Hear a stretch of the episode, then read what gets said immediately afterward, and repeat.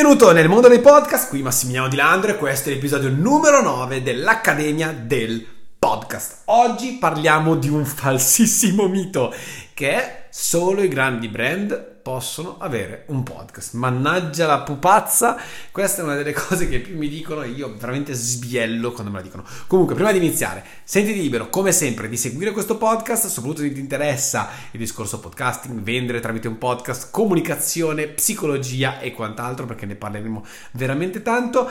E in più sentiti libero naturalmente anche di condividere questo podcast sui tuoi canali social in modo tale da portare questo messaggio ad altre persone.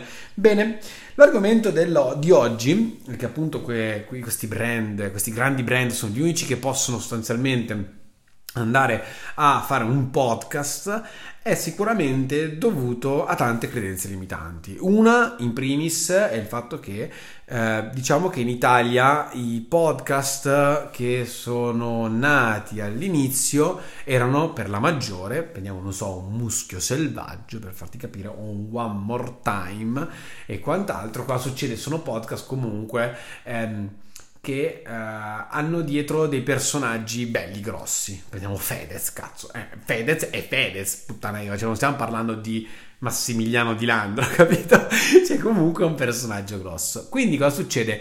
Che il, il, podcast è stato visto per tanto tempo come uno strumento che solo persone con grossi brand possono fare per diverse questioni. Una questione monetaria, eh, perché serve l'istrumentazione giusta per poter fare un podcast, eh, per una questione di proprio magari capacità comunicativa, perché comunque, vabbè, un cantante, sti cazzi, è capace di comunicare, eh? cioè non è che sono così scemi, anzi, sanno esattamente co- dove andare a colpire con le emozioni le persone tramite le parole. Chi? non è, bra- è, più bravo di un cantante a fare questo, giustamente. un cantante molto bravo in questo.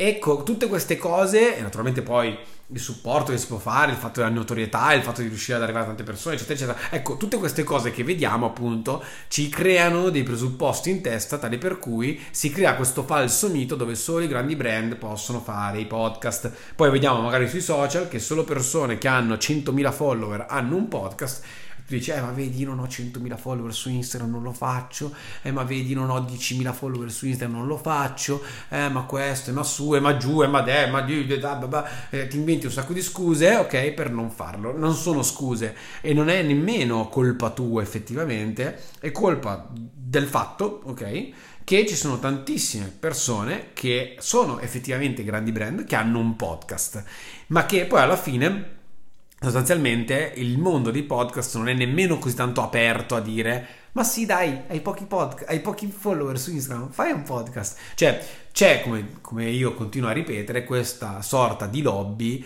che porta diciamo al pensiero che fare un podcast comporta un investimento molto elevato ma per il semplice fatto che questo è il messaggio che vogliono passare, come se fosse qualcosa di elite, qualcosa di eh, alto spendente, eccetera, eccetera, da 10.000 euro per fare un podcast e quant'altro. Per esempio, la, la, la ragazza da cui mi sono formato io sui podcast in America, lei vende i suoi servizi a 8.000 dollari ad episodio, però è un, un, un servizio di un certo tipo. E naturalmente non è solamente compar- la parte audio che vabbè lei ha, un, no, ha proprio il suo studio di registrazione e quant'altro che vabbè eh, è una questione un po' particolare. Lei lavora solamente con determinate strutture solamente per fare determinati podcast. Però ha avuto quanto un servizio di marketing dietro che è micidiale. E anche lei dice appunto questo sì una volta ottenuta una buona qualità audio, quindi se una persona riesce a costruire, ad avere una buona qualità audio anche da casa, è inutile avere uno studio di registrazione se non deve fare un true crime o un, o un qualcosa di, di, narrazione. Ok?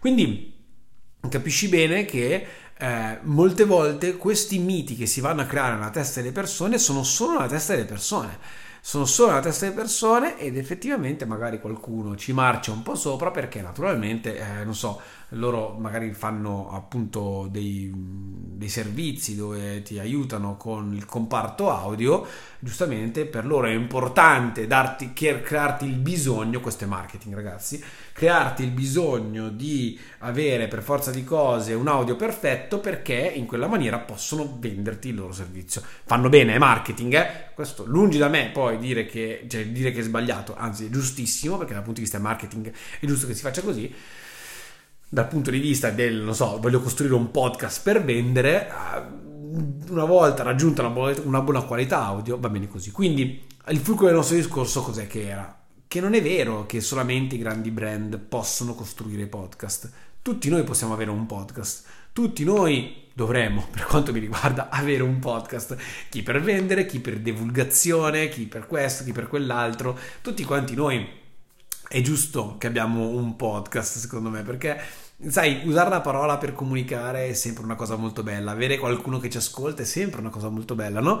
E, e, e magari dare valore anche agli altri, far sì che queste altre persone imparino qualcosa è sempre una cosa molto bella.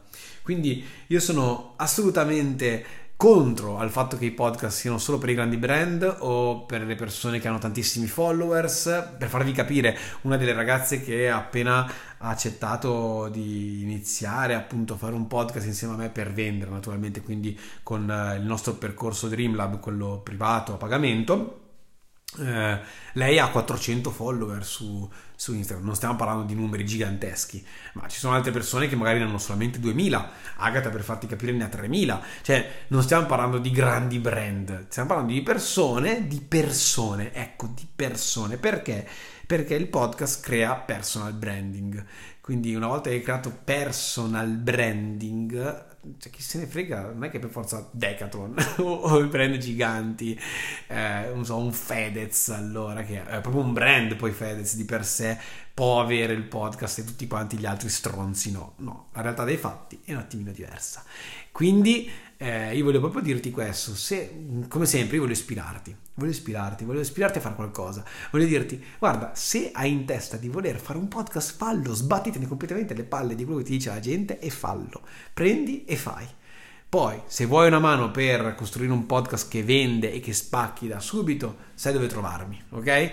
Se invece vuoi semplicemente divulgare un qualcosa, lo puoi fare fallo. Non è vero che solamente i grandi brand possono avere un podcast. E spero che questa cosa ti rimanga per sempre e di smetterla sostanzialmente di farti mettere in testa limiti o dalle tue prerogative, da quello che vedi o da altre persone. Mi raccomando, pensa con la tua testa. Ti mando un bacione gigantesco e noi ci sentiamo alla prossima. Ciao!